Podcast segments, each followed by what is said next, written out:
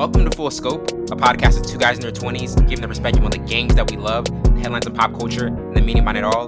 I'm your host, Vincent Burns, along with my counterpart, Savon Morris. How's it going, man? It's going pretty good, man. It's going pretty good. You don't have any length explanation, any motto you're going to give? No. Today's podcast is brought to you by a cup. Let's go, advertisement. We need it. Right. Eventually. But as always, we have a lot of topics to get into today. Some NFL ones, NBA, some album reviews, and also in the second half, we're going to do a review of Atlanta season 3. To start off with just thoughts on, Lamar Jackson's contract extension developments. There's been the recent report about him, stopping contract negotiations when the regular season starts. And Jackson hasn't provided, any other updates on contract talks. And he's also one of the few high profile NFL players that doesn't have an agent. But what are your thoughts on this situation for Lamar Jackson, and just kind of like how much, should he be paid, and just like what he's really wanting in this upcoming deal? It's a bit tricky when it comes to Ravens organization paying quarterbacks, but I didn't know that part, that he did not have an agent. An agent. I thought he had an agent. I thought he had an agent for the whole entire time. But I definitely think he's top 7 quarterback in the NFL right now. You look what he's done entering into the league, leading his guys to the playoffs, being rookie of the year, the whole nine. I think he's well deserving. I think what we've seen from Cam Newton and RG3, those dual threat quarterbacks, I think he's in that realm. Even with Kyler Murray, he's in that tier. And I think a lot of older guys or older people around the league saying that no wide receiver wants to go there, they can't pay the guys. Mm-hmm. They can't pay big-time wide receivers, and I understand it. Not because Lamar Jackson can't throw them the ball. I think his percentage rate has risen each season he's been in the NFL. Mm-hmm. And, of course, he's not going to have the big throwing numbers because he's a dual-threat quarterback. Yeah. But I think he's not worth the Patrick Mahomes 10-year. He's not that there yet. He's not there yet. He hasn't won a Super Bowl. He hasn't been almost to the Super Bowl multiple years because, Patrick Mahomes is – track records is crazy. Just I don't want to compare the two because they're different in styles. He's been in the AFC Championship like every year of his career, which is like that's a regular occurrence for him. Just AFC Championship. I know I'm gonna be there.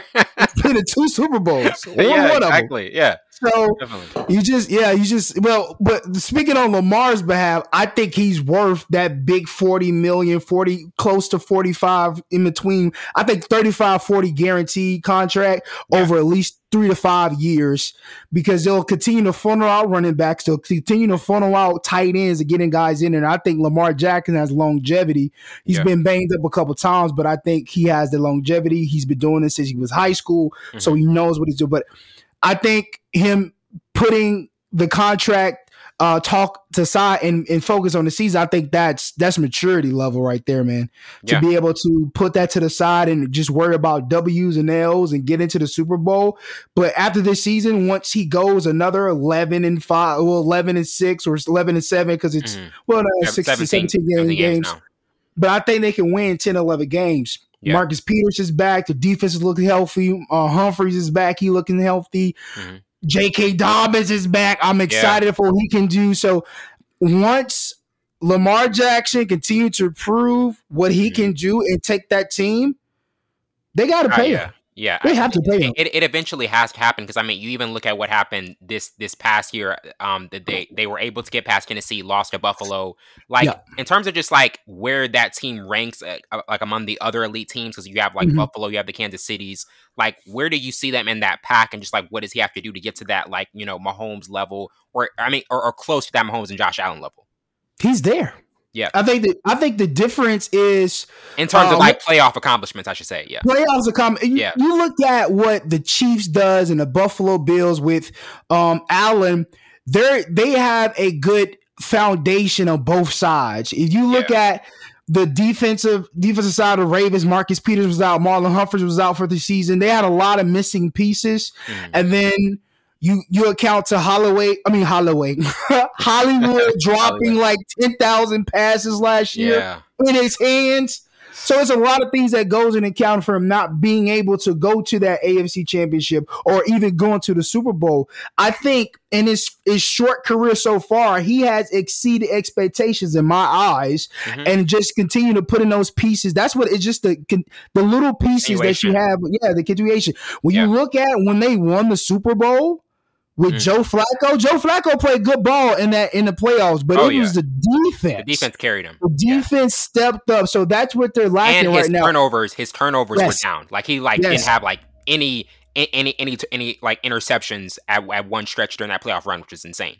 Joe Flacco only Joe crazy. Montana did that. Only Joe Montana was the only other quarterback to do that. He had to play that because every time Joe Flacco, he didn't show up most cases. He was still in his car, in the stadium. But Joe, you gotta come out, Joe. You gotta come out for the Jets too. But, but I do think, man, I think the Ravens are there. We've seen it. Everybody thought the Ravens were going to take a dip because they drafted Lamar Jackson, and then they had RG3 right behind him his first season to kind of give him that look as well. But, man, I think the Ravens are up there with Kansas City Chiefs and with the Bills. It's just that defensive side. Kansas City defense is not that great, but in that playoff run when Tyrann Mathieu was with them, they had the other D Ford, all these guys, they went bananas. Yeah, they went bananas. Same thing with the Bills. Bills has an excellent defensive line, front seven. Their secondary is – it's okay, but I like Michael Hyde. He's been consistent in the secondary for many years for the Bills after leaving the Packers, but that's the difference. Defense does win championships, and I think if everybody's healthy and they continue to put those pieces, they're gonna continue to grow and get to the promised land. And I think Lamar Jackson can win a Super Bowl in this lifetime. Definitely. We've seen it. Yeah, we've seen it. So absolutely. And now getting into Zach Wilson's knee surgery and kind of like the impact of it on the Jets. Wilson was diagnosed with a meniscus tear and a bone bruise after a non-contact injury last Friday night against the Eagles. Wilson's arthroscopic knee surgery Tuesday was deemed a success with no surprises from the original diagnosis. But what are your thoughts on this surgery and just, the Jets avoiding a nightmare scenario with their young quarterback? Oh man, they're counting the blessings. They looking up above. Thank you, God, because they invested a lot. Oh, hands raised and all. They invested a lot in Zach Wilson. Yeah, and the last year's record doesn't show it. I mean, the guy's not a savior. He's not Jesus. He's not Jesus Shuttleworth either. But 4-13 last year, 0-6 in the AFC East. Your second year, you got some other guys in there. They drafted Michael Carter. I think he's going to be a good running back. Elijah Moore, Corey Davis is coming off a decent season last year. So they had the upside. And then your star quarterback, who you invested so much in, Zach Wilson, and he goes down with a meniscus tear. Luckily, it wasn't a torn ACL. Meniscus tear, you could come back in between. I think it's 4 to 6 weeks, or if depending on his rehab, it could be 6 to 10 weeks. But I think the timetable might change. Yeah, it might change, but he can come back this year. But they have an able and willing, tender Joe Flacco, who's a Super Bowl winner, who knows how to control the offense, who can keep these young guys together. He's a veteran quarterback. I think Joe Flacco can get you at least 2 to 3 wins until. You remember when Skip Bayless used to call him Joe Flacco? He is, bro. I try to say that with a straight face, well intended, and it didn't work. I do think he could give them 2 to 3 wins. Looking at their schedule, I mean, their schedule's not that tough, right? But just I know that how much the Jets invested in Zach Wilson, and I mean they do play Baltimore, they play Cincinnati, Pittsburgh might be a stiller this year, and then you got Miami, Green Bay, Denver, New England, Buffalo, and then it gets a little tough for them. But I think second half. Before he gets back, I think they can win some games with Joe Flacco. Because Joe Flacco is once again able, and he's a veteran quarterback. He knows the way around an offensive playbook. They got him for a reason, for to be a backup. So I think they'll be fine until Zach Wilson gets acclimated and gets back into rehab and get back on the field with his guys. Because I think he was going to have a decent season this year. 1 year under his belt. He was set up for it. He was definitely set up for it. He's definitely not with Sam Darnold. I hope he doesn't do the Sam Darnold effect, and or Josh Rosen effect. Oh my god! These guys, first year was terrible, and then the second year were terrible. Third year, fourth, and your ticket's on. So hopefully he comes back and he can get back into the swing of things, because they invested a lot in this kid. Yeah, this was a heavy investment. Heavy investment. I didn't like the pick, to be honest with you. BYU guy, strength of schedule is it's a joke. But he's a high flinging. It's like you hear guy. BYU. Yeah. Like BYU, I haven't even watched any BYU games this year. No. I wasn't watching that on a Saturday. Don't get me wrong, he does check boxes, but it's just like it was so many other quarterbacks in that draft they could win after. Yeah. Who could bring been a better option. Yeah, I would have got Trey Lance, to be honest with you, dual threat quarterback, but San Francisco got him luckily. But now we just have to live with drafting Zach Wilson, and we'll see how that goes. Meniscus tear, second year, so.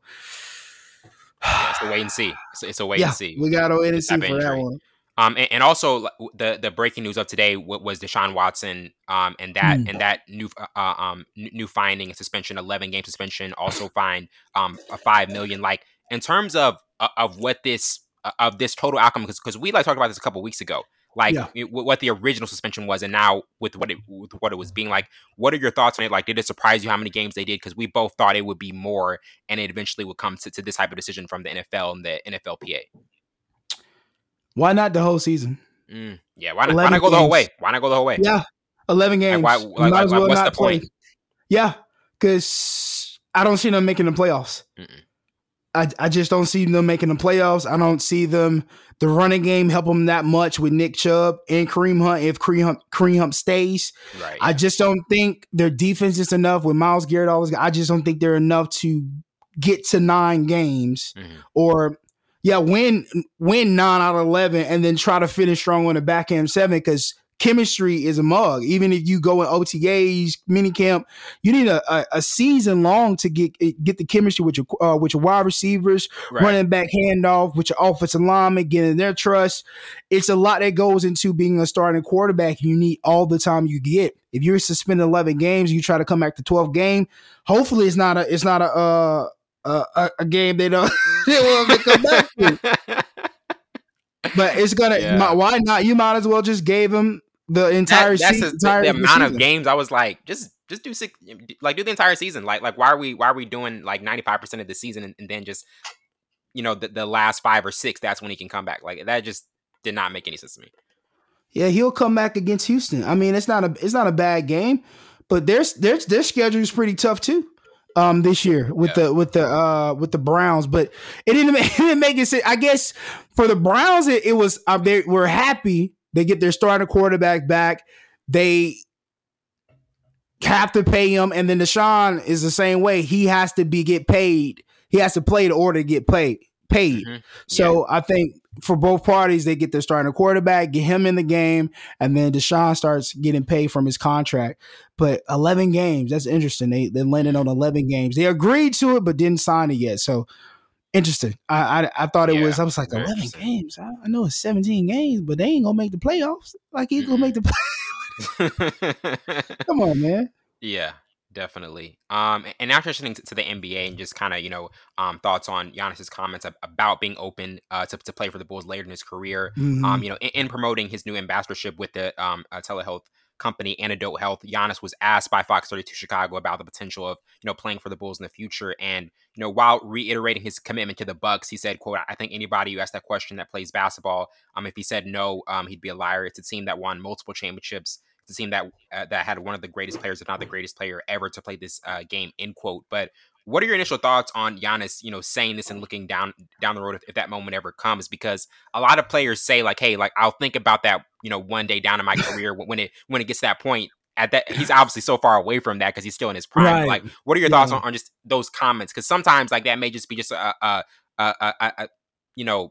slight comment that's not that serious, and other times it might be shadowing something that might happen. Well, he's Greek. To just throw that out there, he's Greek. He's not going to hold anything back. You ask him a question, he's going to tell you the truth. Not subtle. I think it's so dope that he said that, though. And I say that because a lot of players want to say that. Yeah. Or, like, if KD would have came out after they would have lost to when they lost to the Warriors and they came back or whatever, he was like, you know what? I think I just want to play with the Warriors now. I think people were respected more. Yeah, I think people were respected more. Game. Like, I want to play for them for this reason, not because we lost to them or I'm jumping ship, but I know with my game and their game, we could get a championship.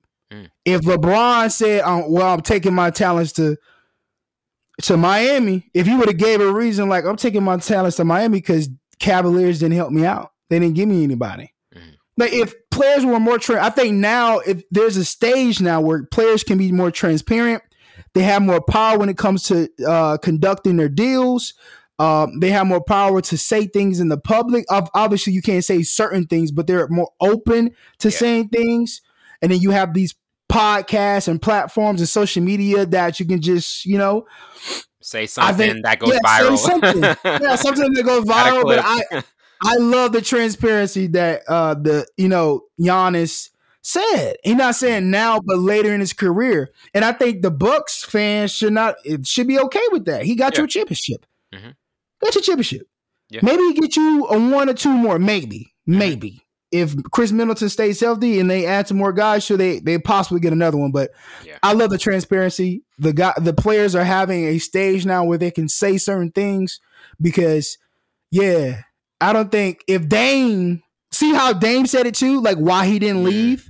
Mm-hmm. That's transparency. Some players would just left it and just let it die, like not saying anything. But I love the transparency now these players are kind of honing into or allowing themselves to say now that it's a comfortable space. They got the platform. Whatever they want to say, whenever they want to say it. And LeBron said it's next when Bronny get in the league, that's the team I'm playing for. Yeah. Transparency. Like people can accept that like at this moment now, like knowing that when he comes in, like that's the team LeBron's gonna be on. And like he already told you guys that a couple years ago. No surprise whatsoever. Oh, bro, what are you doing? You already know what I'm doing. As soon as he gets in the league, wherever he goes, there's a club. If he's smart enough, he just renewed his contract. If he's smart enough, talk about that. Yeah, we talked about that. Him having a clause in his contract to be able to like, when my son gets here, I will even give up $20 million or whatever amount it is to go play with my son. Yeah. I mean, you literally just transitioned into the next segment. Because I mean, like, I'm sorry. Nah. Like, this is that flow, that effortless flow. This is the effortless flow, man. This is Savon M. Like, this is the man. This is the...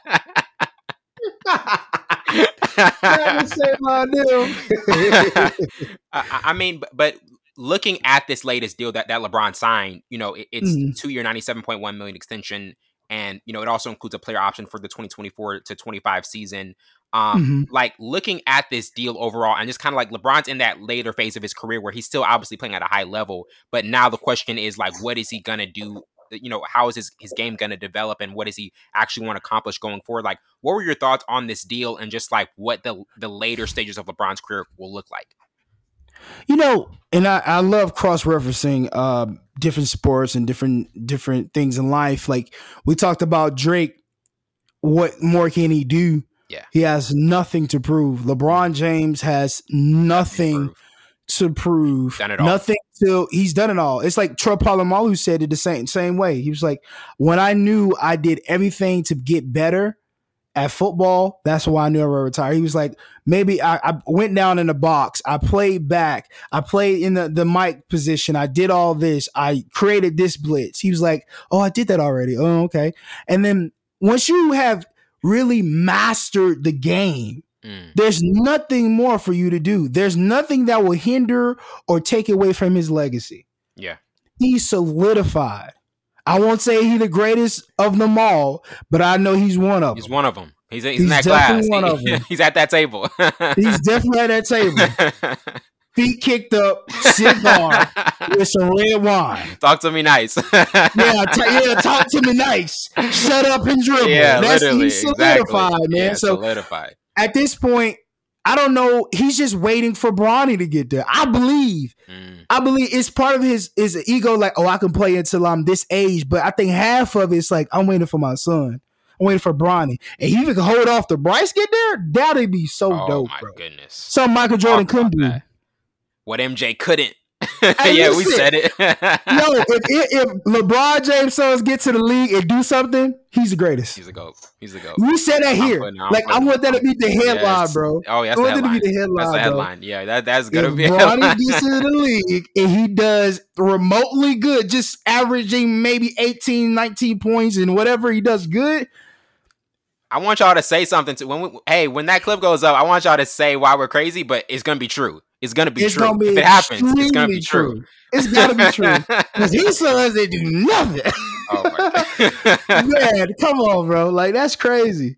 But yeah. What else? He doesn't have anything to prove. Nothing else to do. His IQ is crazy. He can still jump out the rim, jump out the gym. Like, he's somebody, like, it's nothing for him to do. And that's another thing I want to say.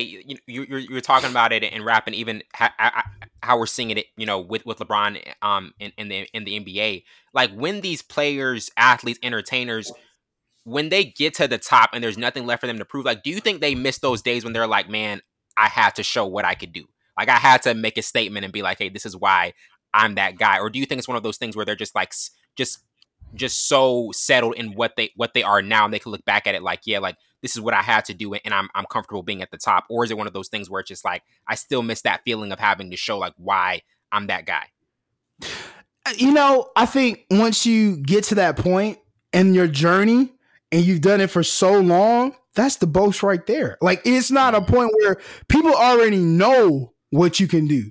Oh, yeah. People know you, like, LeBron is still that guy to this day. Mm-hmm.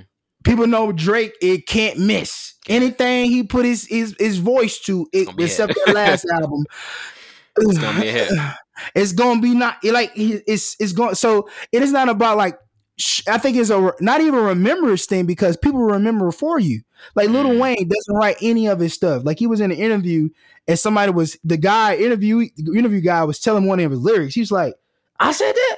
He was like, hey, you said that. He was like, oh, that's nice. I don't remember what I said or why I said it. Oh, that's nice. So it's just like, people will remind you of your greatness. You don't have to say stuff. Yeah. Mike doesn't have to say anything. He just wants to, but people know Mike still got it. Like, he's different. Mike can still get on the court and give you 30. Mm-hmm. So it's not about them trying to prove people that they can still, or show the people they still got it. People remember who you are. Yeah. There, that grind those years, yeah. Mm-hmm. When that grind, the reward is the success. The reward is just being able to be like, "Hey, I'm here. I'm among one of the greatest. Even if I'm not the greatest, you have to put me in that conversation." Right, and you like, yeah, that's pretty much it, man. So definitely, nah, I don't think, LeBron James, they know LeBron James that guy. If you get, they know Steph that guy. Steph too. Imagine if Steph plays with his kid. I know. But the beauty about that, like, when Steph had to prove people that he can shoot that, I think Iman Shepherd, he was like, man, let him shoot that. Let him shoot it. And he started knocking him down. I bet that was the best feeling in the world for Steph, when people were just like, oh, yeah, give him that. And then once you start hitting it. Oh. Now we got to respect him. Everybody knows. You want to do? It reminds me of that one play in the 2015 finals when it was at a timeout and they were going, how both sides, are heading to the bench. And Steph was just shooting a warm-up shot, and LeBron made sure to block it because he said, he was mic'd up. LeBron said, I don't want him getting comfortable with anything. Because if he sees one go down, it's a wrap. It's over with. It's a wrap. That confidence booster. Yeah. That confidence booster. It's crazy, man. Definitely. And now getting into our first album review with the Game's Drillmatic, in his 10th studio album, after several, pushbacks due to sample clearances and personal issues that Game was transparent about. This also is his second longest album and executive produced by Hit Boy, with some of the different beats that, flow from one to another, adding a place that, takes the listener through moods made for Los Angeles, New York City, and even Chicago. But what were some of your initial thoughts on this album? I mean, this was a 31 track album, a lot of different music put songs. I mean, when I saw the track list, I was like, I know Savon's gonna be like, man, like, what this album right here. But what were some of your thoughts on it and the production with Hit Boy executive producing it? Man, first and foremost, I said that before last week. Game can rap. Game has always been a top tier lyricist, bar guy ever. And then, Hit Boy getting on this thing, like, production was crazy. Like, Yeah, this album was extremely too long. I stopped at the Black Slim Shady. Yeah, I stopped at Black Slim Shady. But I do say these songs really talk to me nice. When Meek on there, Meek went dumb stupid. Oh yeah, Meek went crazy. Meek reminded y'all. Pusha T verse surprised me. Yes. On No Man Falls. 2 Chainz. I liked his verse. 2 Chainz. Man, 2 Chainz so underrated, bro. 2 Chainz so underrated. Nice, we need to really talk about that. He's so underrated, man. 2 Chainz is underrated, man. Like, yeah. 2 Chainz will give you a pen now. 2 Chainz will give you take 2 Chainz will give you a verse now. Oh my god. But this was solid. Yeah, it was. I have to finish the 21 through 58, yeah. But it's just one of those things where it's just like too long, really. The songs that I like, I'm like, man, if you had just had this and added maybe a couple more and this had been like a 16, 17 track album, I thought it would have been really good. Yeah. But it's just the fact that like there was no consistent theme throughout this. And no. and that was the thing. Like even with the Black Slim Shady, like what were your thoughts on that diss track? Because that was a 10-minute already on a 31 song album, you got a 10-minute diss track. That I felt like was out of place. That diss track was weak. It was super weak, man. It was weak sauce, bro. Yes, bro. And the voice, I was annoyed. I know he was trying to be like Slim Shady, but I was like, bro. It didn't work. But he had a couple bars in there. I will say that, but he's always gonna bring the bars. He did an episode. That's a podcast episode right there, bro. I'm gonna hear you 10 minutes talking like Slim Shady. Hey, bro. But you're right. It didn't have a theme. Mm-mm. Like it didn't like transition into. It was just like, I'm gonna put these. You know how you like something. He had to add the Drake voice note about why Drake couldn't be on the album. It's like, man, gotta help the Ministry of Defense for Canada. Can't be on the album. But getting into kind of like our last thoughts on this album, like were there any like standout? Obviously, like you mentioned a few standout tracks and standout verses. Like, were there any like main standout ones or kind of like some verses on here that you thought like were the strongest from Game or even any more features? I like No Man Falls, Chrome Slugs with Lil Wayne, excuse me, Burning Checks, excuse me. I think it was a sleeper to me. Mm-hmm. And Fabio, then, I'm starting to like him in that drill, yeah, type vibes.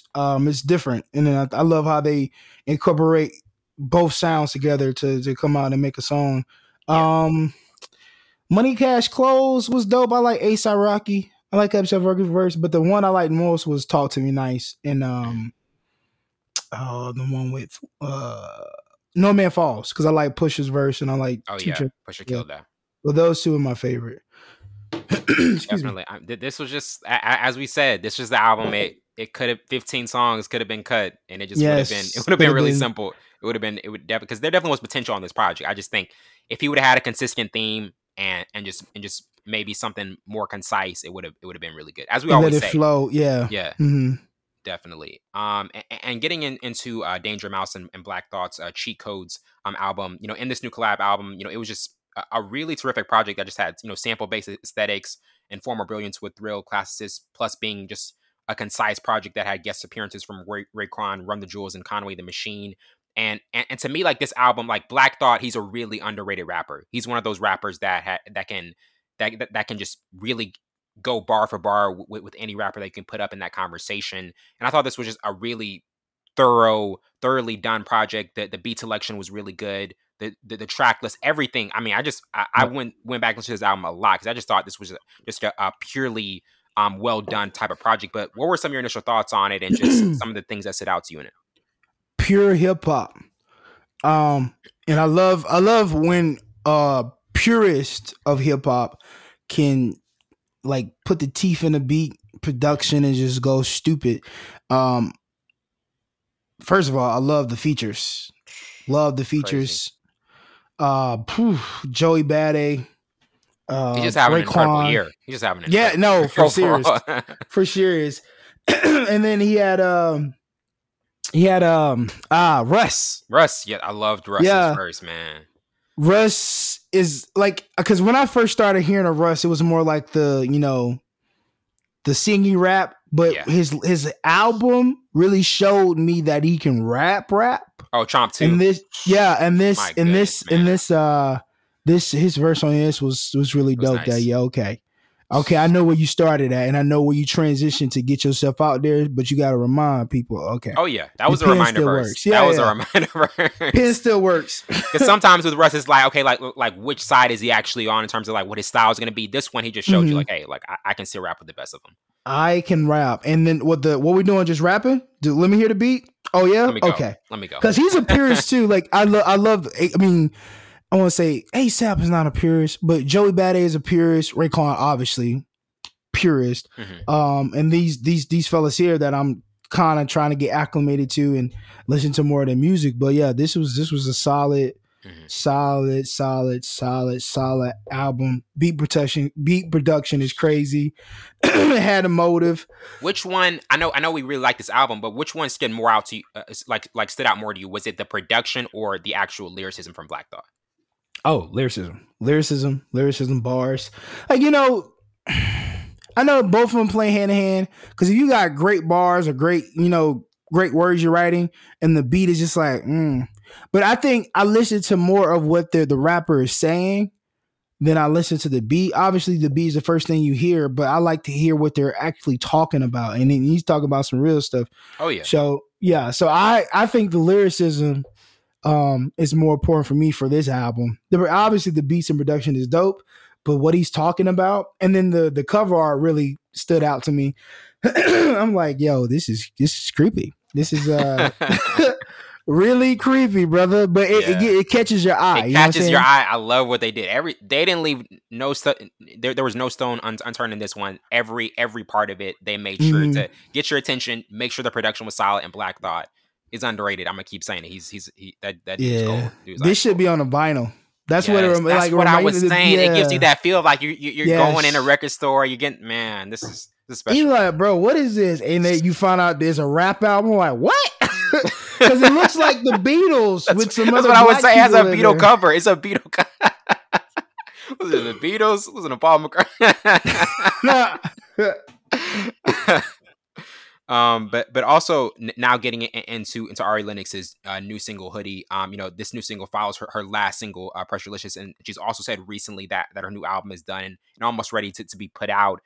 You know, with this second single though, and what she was trying to do in it, and obviously like the feel that she's able to put in all of her music. Like, what were some of the things that stood out to you in this one, and just also like what you're looking forward to in her next project? You know. I've been loving on her for a while, and her voice is so old school. It is. It reminds you like the 50s and the 40s, and her voice is just, it's just something about it, I think. And then she's so versatile that she can fit on anything. It can be hip hop, it can be blues if she wanted to, it can do anything. Like I think she's already showed her range first and foremost. And she showed her versatility. So I think this album is just continuation of doing that. And I think her music is a vibe, but I think it can stand the test of time, especially her first EP. So I'm ready for this album. Not as highly anticipated as SZA, but I do. I was about to say that. I hate to do that.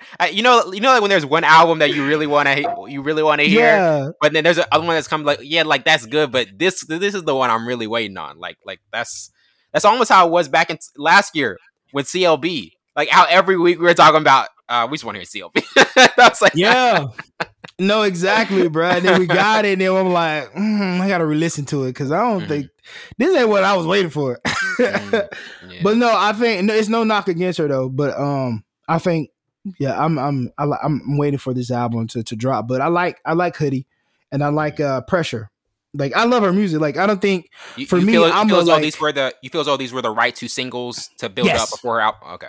Yes, especially Hoodie. Yeah.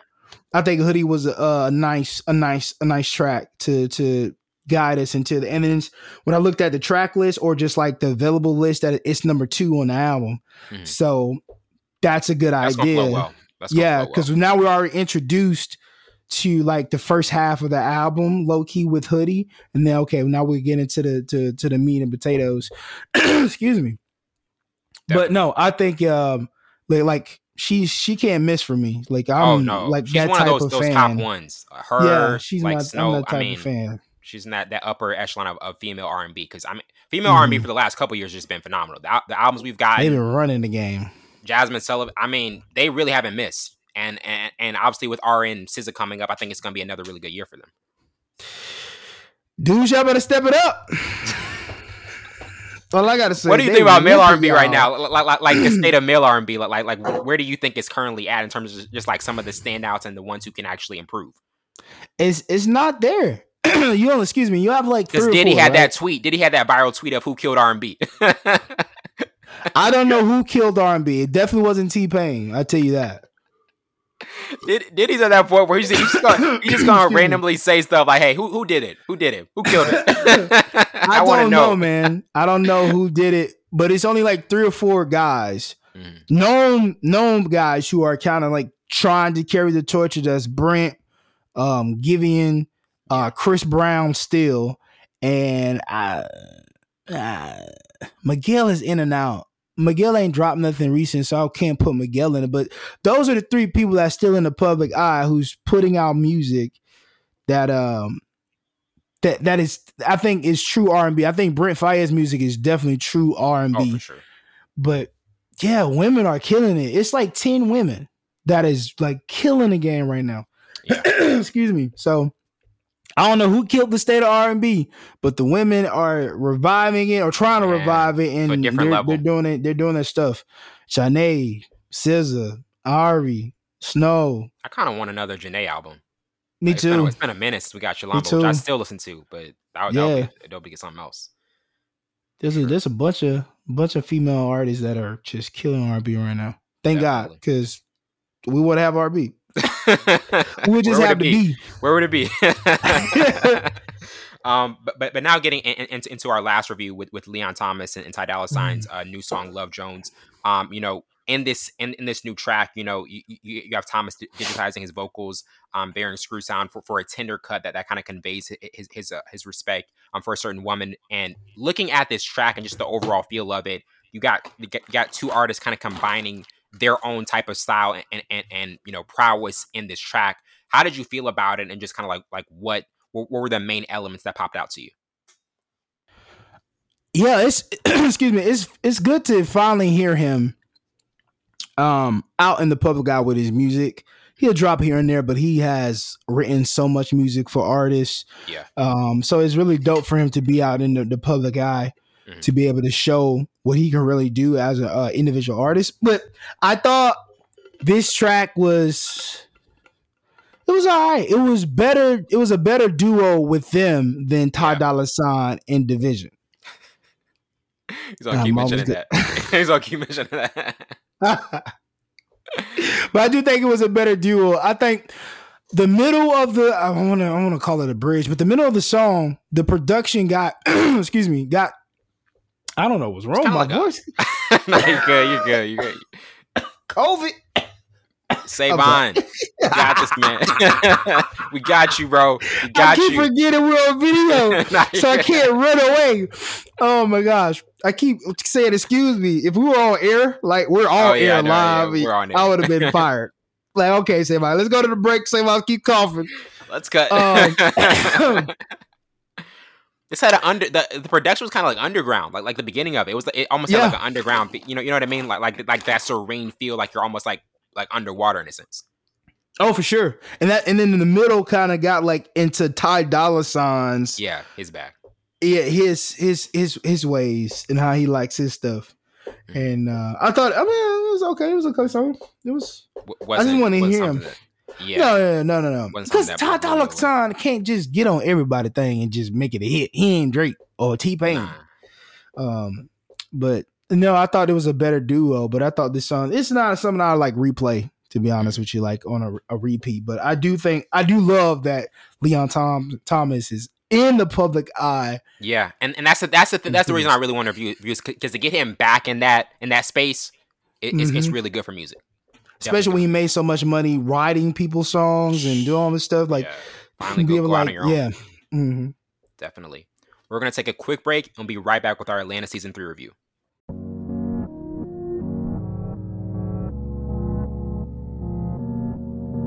Welcome back to the show, and now we're getting into our Atlanta Season 3 review, and to kind of just like start off with just, you know, initial thoughts on this, and just looking at, you know, how, you know, 4 years have passed since the second season aired. You know, the narrative logic has been kind of like the biggest focus of where the show would go, you know, with having Paperboy headlining a European tour. And overall, this was kind of like more of a meta season with, you know, the anthology episodes and exploring commercial success as oppression. But what were some of your initial thoughts on this season? Because this season did get a lot of pushback in terms of it being different, not seeing the main cast as much. Because that's one of the main things. People are like, we're not seeing the main cast. We're not expecting to see what we usually see. But this was different, and I feel as though it explored something that it'll, you know, lead up to for the final season. But what were some of your initial thoughts on it?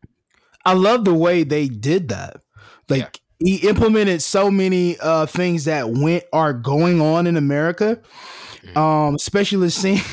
I think it was like the second episode when the kid got adopted. That actually happened in the first episode. Yeah. They was trying to kill they ran off the road. That really happened, and him hugging but it didn't register that's what he was doing.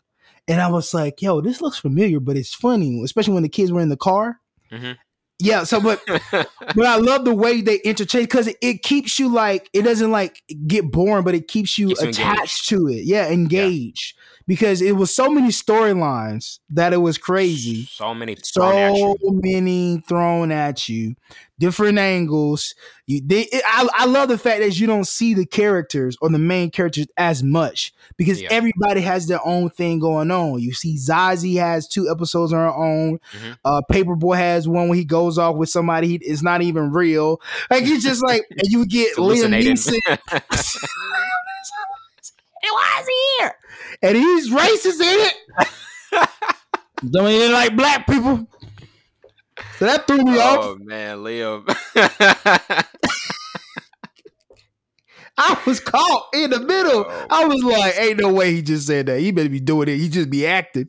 But I said in real life. But no, I thought it was really dope that they didn't show. It's, oh man, especially the episode with Kevin, rest in peace to Mr. Kevin. Kevin Samuels. His episode was really dope, and it really highlighted. That was one of the good ones of the season. Yeah, one of the main. You know, it had one of the biggest takeaways in it, and it's one of those messages that. It's put deep in there, and you kind of have to wait to like see it revealed. It was one of those episodes that I think it almost had the most divide and the most draw in terms of like, hey, this is getting a lot of talk, this is stirring up a lot, and it was able to get done what it needed to. Yeah, and it happens a lot. Yeah, you identify with one group, but you don't know your true, like, it's like you not knowing your true identity and knowing your history, and you put in a situation where now you have to, like, it was touching, and I understood it, and it was so funny. It was so funny. There was actually when they were drilling him though with all his questions. The most ridiculous questions. And I was like, bro, I know all of these, but this is so funny. Oh my gosh. But I love that. Yeah. Because they touch on a lot of political subjects that people don't want to talk about in regular conversation. Shy away from. Yeah. And he's been doing that since season 1. I love it. Definitely. I love the way they do do things.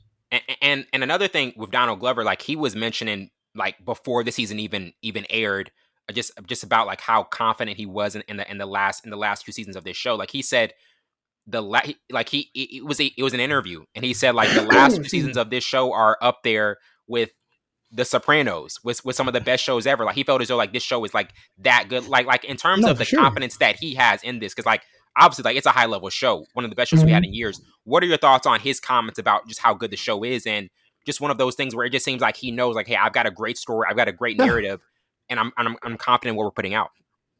I love the confidence. Yeah. And once you become a great writer and you're consistent in the writing, and you can come in a room with other writers and create like this incredible thing, you have no other choice but to be confident in it. And you see the amount of respect and that the viewership is getting or saying about it. I've been waiting for season 3 from Atlanta for like 5 years. As soon as it came out, I was glued to. I watched every episode. Like, I was like, yo, I don't get another episode till next week. Bro, I think it's every Friday or Thursday. Every Thursday or Friday, I'm watching it. I love that build-up, man. That anticipation. Yeah. Bro, it's crazy. Like, I do think it's up there with Soprano. In any other, The Office, and it did it in short 3 seasons. Mm-hmm. That's incredible to do. And he was saying, like, he said, I'm not trying to put myself over any show. I'm just saying we're as good as those shows. Yes, you know, I'm giving a blanket statement. I'm crediting what those shows did, but our show is just as good. Yes, and it checks the boxes. Mm-hmm. Funny, political subjects, music. Art, like, it goes and checks the boxes of what makes a show good and have a great viewership. It checks the boxes. It has great actors. Like, what's his name? Oh, Lakeith Stanfield.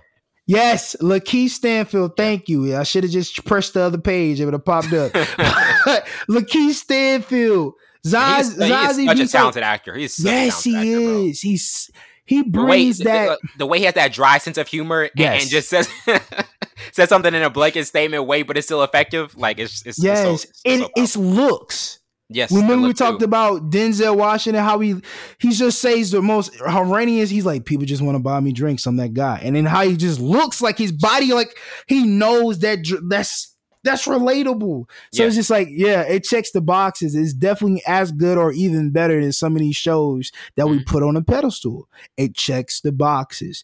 It's highly anticipated. It has everything. Like, they was talking about missing anything. It's not missing anything. It's not. It keeps you glued. It keeps you engaged. Like, this Atlanta, I'm sad that it's not going for season 4. I mean, not having another season after season 4, but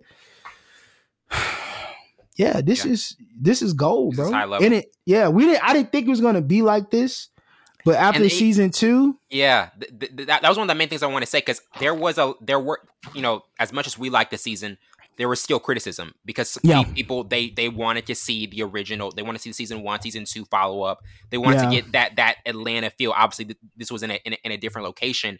But what are your thoughts on some of the criticisms of the show trying something new, trying a different location, and people kind of wanting the core instead of some of the anthology episodes they did and trying to switch it up?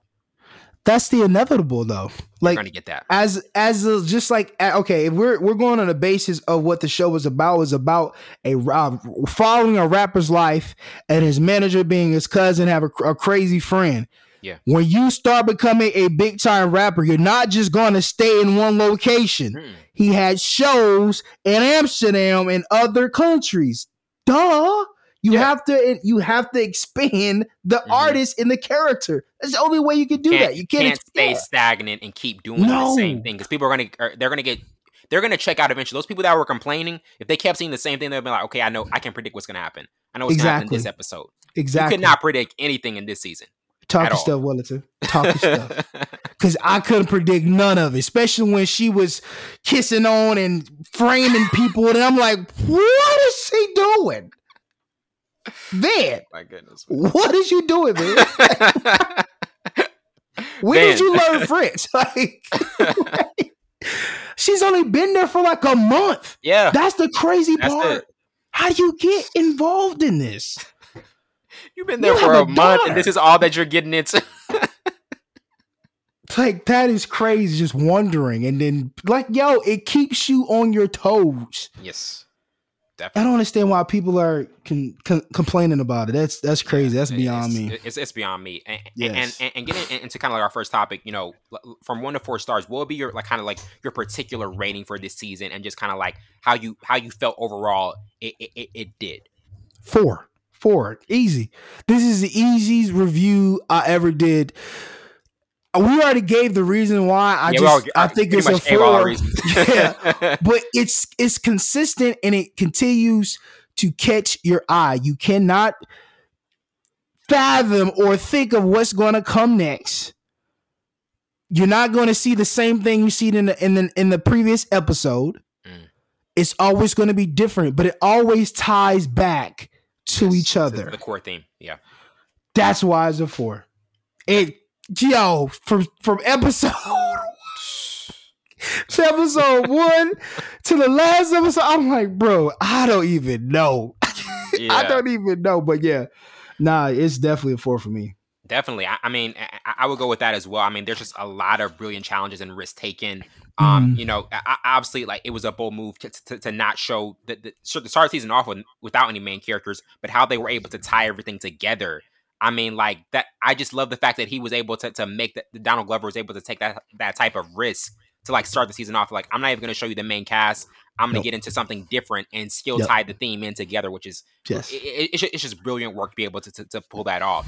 And kind of getting into like looking at which characters' development in this season you kind of like the most. Was there one that you felt as though, like, even was able to be elevated to a different status? Because to me, like, Earn, he kind of showed, like, hey, look, I'm not just managing somebody. Mm-hmm. I can do things on my own as well. I just don't have to you know, stay with Paperboy. Mm-hmm. Just, you know, be on his trail all the time. I can just actually show what else I can do, get my own connections, and be able to go from there. But to you, like, which character in particular did you kind of feel like had like the best development in the season? Man, it has to be Van. She killed it. It has to be Van, because in season 2, we how she's left and it's unknown, and then she shows up in Amsterdam, right? And then just craziness. Mm-hmm. Then you end up with this, and then the last moment of reconciliation for her, or just like being transparent with her friend that she's had the scenes in a long time about. Yeah, I dropped her. Like, I don't want to get into. I want to say that for, you know, when we get into the quotes, but just that in the scenes too. That moment just really summed her whole character up. The development from episode 1, when she wasn't really in, but the episode she was in, and just to see that it led up why she's acting this way. And I love that about her. I love that about her character. That her character was my favorite this year. Well, this season. We'll see season 4, but this season, her character, especially the last episode, right up, bro. There, man. Yeah, absolutely. And getting into, and also just like some of the best episodes, I kind of wanted to look back at too, because like to me, like, the big payback, the episode 4, that was a really interesting episode, because you know, you have the man who sued a Tesla investor because his family enslaved the man's ancestors, and then influenced, you know, other black people to find their descendants. Also, the old man in the tree, you know, following Paperboy and his crew. Attending the party of a British billionaire and paying for Al's company. And then the last one, Terrar, which I think we have to talk about even more, when you kind of see what Van had been getting all into, and just kind of like the differences of who she was becoming, and just kind of like her narrative arc was really interesting. But to you, like, were there any episodes or maybe like even particular scenes in this season that you kind of felt as though were the main standouts? Definitely episode with Paperboy and them trying to be advocates for the what it was, I guess, for the Black History or whatever, and they had all those people that's been in just stealing money, well, not stealing, but just accepting money and talking on behalf of the Black community. That happens all the time. I love that. And then how they took his idea and just like, bro, that ain't what I said. That ain't what I did. Like, what's going on? He was like, bro, you got a lot to learn. A lot to learn about that. I thought that episode was really good.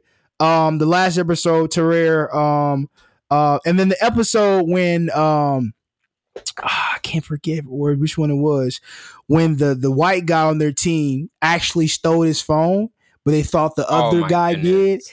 And he knew all his stuff. He was like, man, I wrote that song about this girl. How you know that was in my phone? The whole time the guy had his phone. I was like, oh, heck no. But somehow they found out about him, because he wasn't in any of the other episodes, or with Paperboy, or with Lakeith Stanfield's character. But those two were a good one. And the first episode, I think the 3 slaps were really good. But nah, man. And then the old man in the tree That was a good episode, what you mentioned, especially when he brought her to the restaurant, and then you come around and then you buy the restaurant from them, and you change, like, bro, gentrification. They touch on everything, Willington. Yeah, they touch on everything. Stealing, bro. But now getting into kind of like the memorable quotes of this particular season, where they're like, you know, and looking at obviously the conversations between Earn and Van, they were able to have like just a lot of like, you know, one-on-one kind of like inquisitive conversations about like, you know, what, you know, where was Van at, you know, what was going on with you know, obviously with their relationship, and then Paperboy and Earn, and just kind of like the discussions of where was where was Earn's, you know, intentions and actual focus in terms of just him like not being as connected with the group. Like, were there any conversations, you know, particular conversations or quotes in this season that kind of stood out to you? Two stood out to me the most. Mm-hmm. The episode when he was hallucinating and going through this stuff or whatever. And then he heard his mom's voice.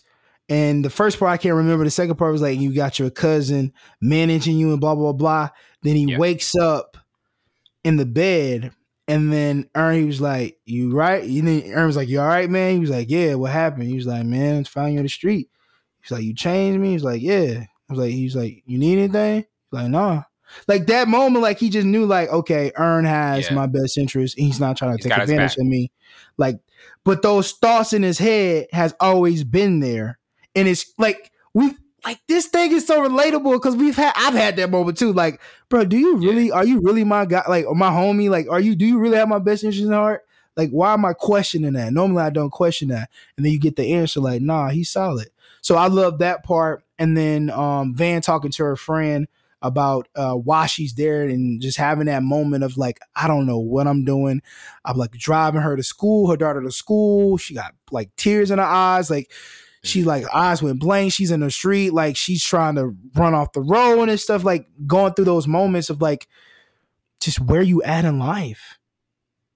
And I think that's relatable too. Everybody's been in that moment where like, yo, what am I doing? Like, what is my purpose? Yeah. Not like crazy of like, you know, driving off. That's always a tough question. Yeah. Like, you know, I think that's relatable. I think those two really stood out the most. There's some other ones, but those are one I remember the most because it was relatable to me because I've had those moments.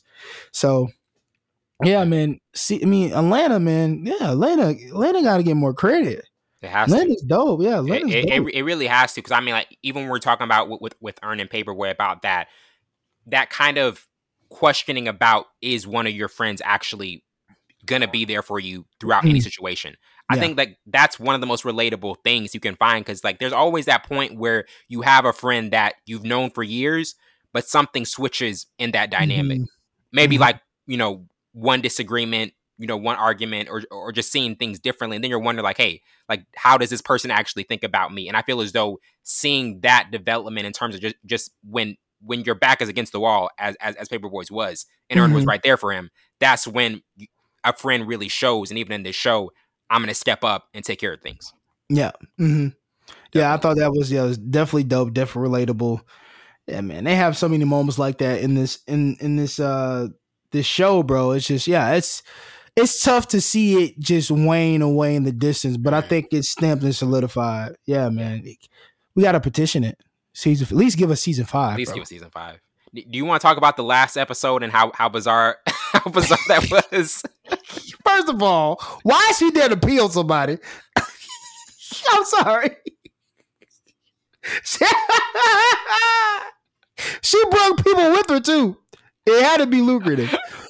And then you just see Van, and I'm like, yo, what is Van? And then as a viewer, I'm like, yo, what is Van doing? Like, it really, like, really felt like that was my homegirl. And I saw like, bro, what are you doing?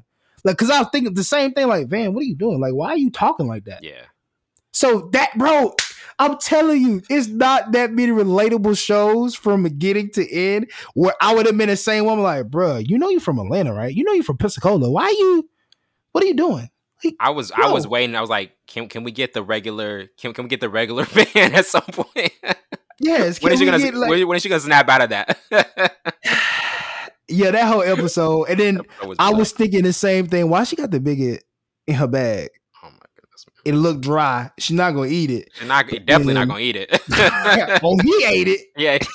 Buddy ate it. Buddy definitely ate it. Yeah, he definitely ate it. He beat Buddy down to a pulp, bro. Oh, that's crazy. Goodness, and then just even the way they closed out this season, man. Like they and it would, you already know.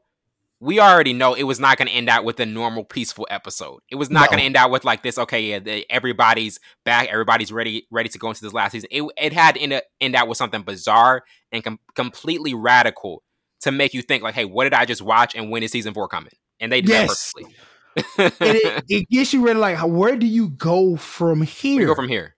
Yeah, like we got the moment of her. Okay, she understands what she did, and she has a real moment with a friend. Yeah. And then, like, what do you go from here? Man. Where do you go? But yeah, after that, I saw them hands. I was like, yeah. I'm going to pass. Oh, they made the hands. And then, why? She said her friend is dead. Yeah. She almost drowned the guy. Hey, I laughed for 5 minutes straight. I hear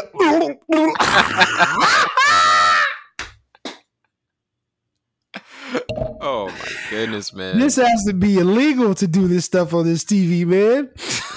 Oh, and she just had a proud moment, like she's a superhero. That's the thing. Some of these episodes you watch, like, man, is this even legal? Is this even right?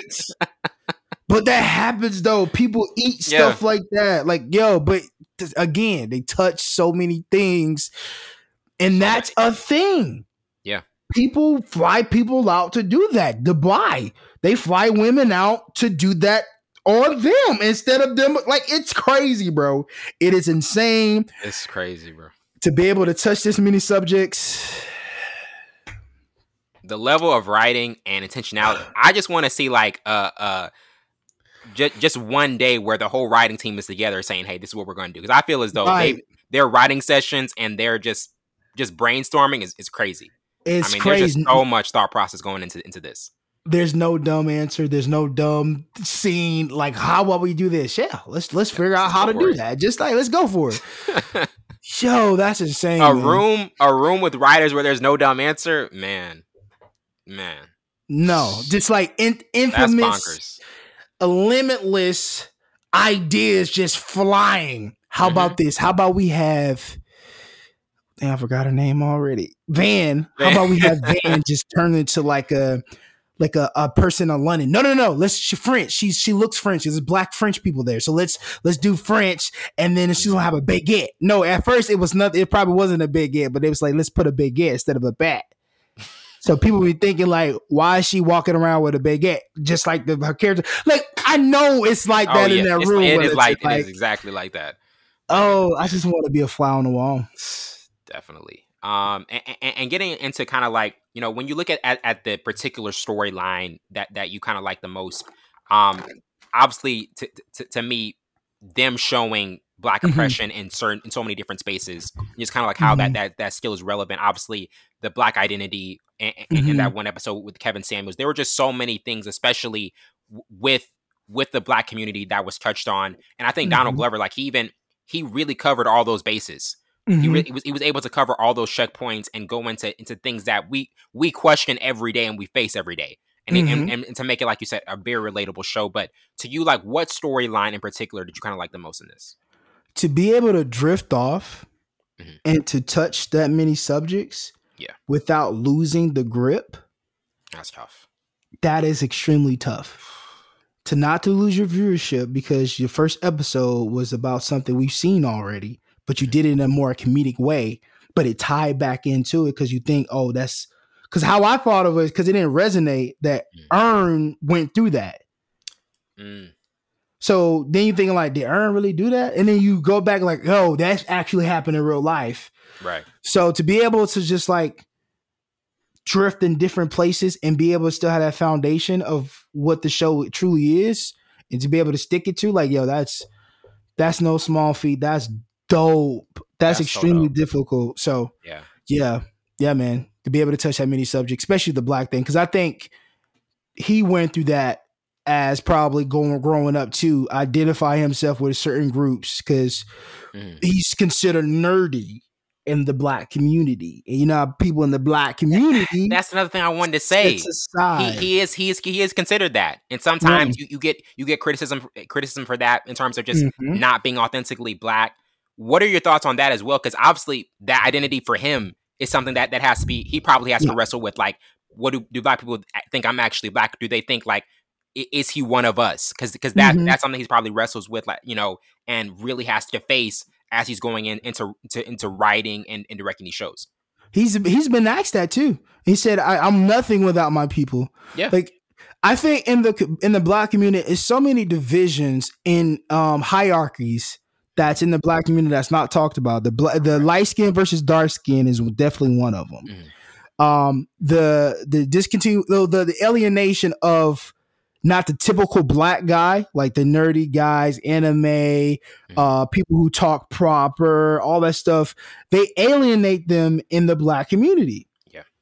So it's a lot of things that we don't talk about. That's, you know, discrimination and stuff that we have outside of the community. But what's about in the, like, I know a lot of nerdy kids. There's some yes, and certain type of women, black women, don't go for certain nerdy guys because they don't talk or walk or do certain things like the typical black guy. Not saying the typical black guy is bad, but just like there's a division when it comes to prototypical black guy and the nerdy guy and then the proper guy. Because I fell into being the proper guy because I didn't talk a certain way. Right. I can talk a certain way, but I choose to be a hybrid and know you're in the situation that you're in to play defense because we're only allowed to play defense. But I rather speak proper because I know what it can get me into some rooms. Yeah. It was, hey, yo, folk, they're not going to invite me in that room if I talk with perfect vernacular and enunciate my words, then I'm going to be able to maneuver in certain rooms. Yeah. So it's just the even in my situation, being in a private school, and they were like, oh, like, well, you're the type of black guy we accept. That was just like, come on, how are you going to say that? Yes. Like a statement like that's not even a compliment.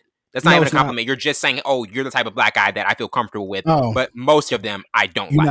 You know what I mean? Like, that's exactly what it means. And it's just that type of stigma and stereotype. It's not just in different communities. It's also within our community as well. Yes. And I think like this show was able to show that as well. It's particularly this season. Mm-hmm. That's why I love it so much. And it had to bring Kevin Samuels in it. I love that he got that cameo. Yes. But that was, I think, the most important one. Mm-hmm. And has to be talked about. Yeah, that has to be the most important episode. It has to be talked about. Yeah. Shout out to Childish Gambino, Atlanta, for talking about that subject that most people in our community won't talk about. Mm-hmm. Like Jordan Peele. Sorry. Like Jordan Peele. They got on because he married a white woman. He was like, man, all the black women said I was nerdy. They didn't want me. I'm going to find somebody who's going to love me. So, like, it's like the craziest thing. Like, bro, come on.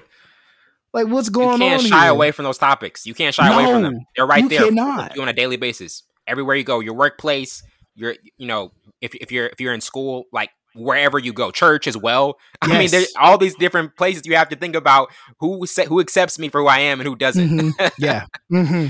Mm-hmm. Yeah. And now kind of getting into, before we even get into like just final thoughts on this season, what are your expectations for like the last season? We both don't want it to end. No. But looking at what they did in this particular season, and then going forward in season 4, how do you think they can put this thing together, and just what are you expecting from it in terms of how they close it out? I'm thinking Earn and Van is going to get back together. Just from the previews for season 4 of them waking up when in the same bed or camping or trying to make it work. That might be them trying to reconcile their relationship and get back together for their daughter. Paperboy, I don't know. Like for his career, it seems like he's blowing up having these shows, but how do you top his character? How do you expand his character? I don't know how they're going to do it. I don't know how they're going to expand his character and grow his character more. We see different parts of his trust issues. That's cool, but how can you kind of cap his character from season one to now the finale of season four? And then I want to see more of Darius. We get a little background on Darius and where he's from and his heritage. We get that snippet, like, look, give us more Darius. Because he's the mysterious character. Yeah, and he really adds that to it. Yeah, yeah, goes under the radar. Yes, give us more Darius. I love the way they gave us his background slightly. Yeah, like if it's Kenyan background, I think it's Kenyan or Nigerian. No, he's Nigerian. No. Is it Nigerian? I think he's Nigerian. It's Nigerian. Yeah, it's Nigerian. Yeah. So we get that background and how, like, stuff like that. I would love to hear more of his story in season four. If they showed that more, I feel like that would be the missing piece. How did he even meet Paperboy? That's what I want. He's just along the ride. Yes, he's been there since season one. Like, bro, that's just dude. How did you meet this dude, and why are you still friends with him? Like, because he don't nowhere to be found. He be on his old journeys. But let's see. We got to finally see his journey. Or then he ended up at the same party. I think it was season two. Mm-hmm. Ended up at the same party with Van. Yeah, because it was like, I wish Drake would, because Drake was supposed to be there or whatever. Yeah, and then Darius was just there outside chilling. He's like, Darius? He was like, yeah. Like, what? Where did you come from, fool? So we got to see some of his journeys, but I want to see more Darius. Yeah, more Darius. Yeah. I mean, this show, like, just not even this season, it's had so many Hall of Fame episodes. Like, looking even at the totality of the show this season, and even like maybe in the first two seasons, like some of your other favorite episodes, like where do you think this season ranks within the overall series? And also, like, are there maybe one or two other episodes of this show that you still kind of remember and are standouts to you in this overall series? Right now, this is number one. Oh wow! This season, first and foremost, it expanded and grew the characters. I think everybody in this season grew, and character development was an all-time high. Even Earn, Van for sure, Paperboy. We see more of his trust issues and what he's, his adolescence, and then we finally get a glimpse of who Darius is, and then you touch on so many topics and be able to like keep it together and not lose the audience because you're drifting to different places. I thought like we said, it was extremely difficult. I think this season three, the writing team and everybody really got in that room and digged out a perfect season. I think this season was perfect. Really, really perfect. But I had this one, season 1, 2, season 2, 3, and then we'll see what season 4 does. I like season I would have season 1 as season one first, 3, 2, and then 2, 3rd.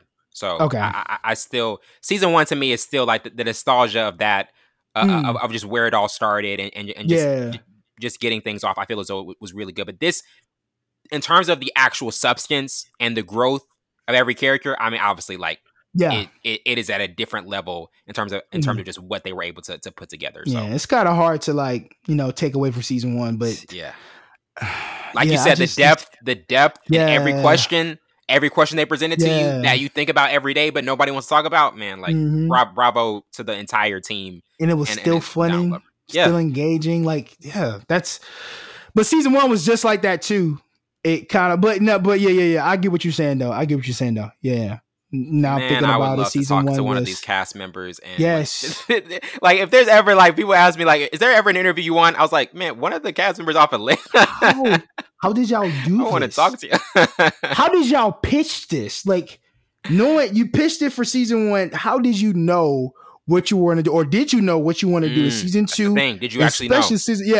Was it just like a freak of nature? It was like even the episode with the guy that looked like Michael Jackson. They said he was a real person. Yeah, like that how do episode you was think wild, about that? Man. Like, why do you want to? That's an episode I will never forget. In terms of talking about episodes, I won't forget that. I will never forget. That dude was creepy.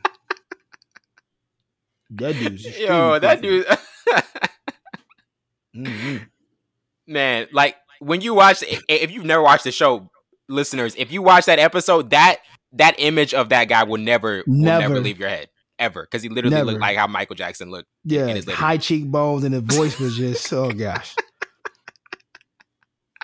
Oh my goodness, man. But look, season 4, September, we're gonna be talking about this show again. We're gonna talk about this show again. Definitely, man. I cannot wait, because this say what you want about this particular season and the differences in it. They did something different, and they went into depths that, I mean, just nobody could match this year to me. So fantastic season overall for sure. Yes. Well, that wraps it up for tonight. I'm your host, Vincent Burns, alumni counterpart Savon Morris. This has been Full Scope.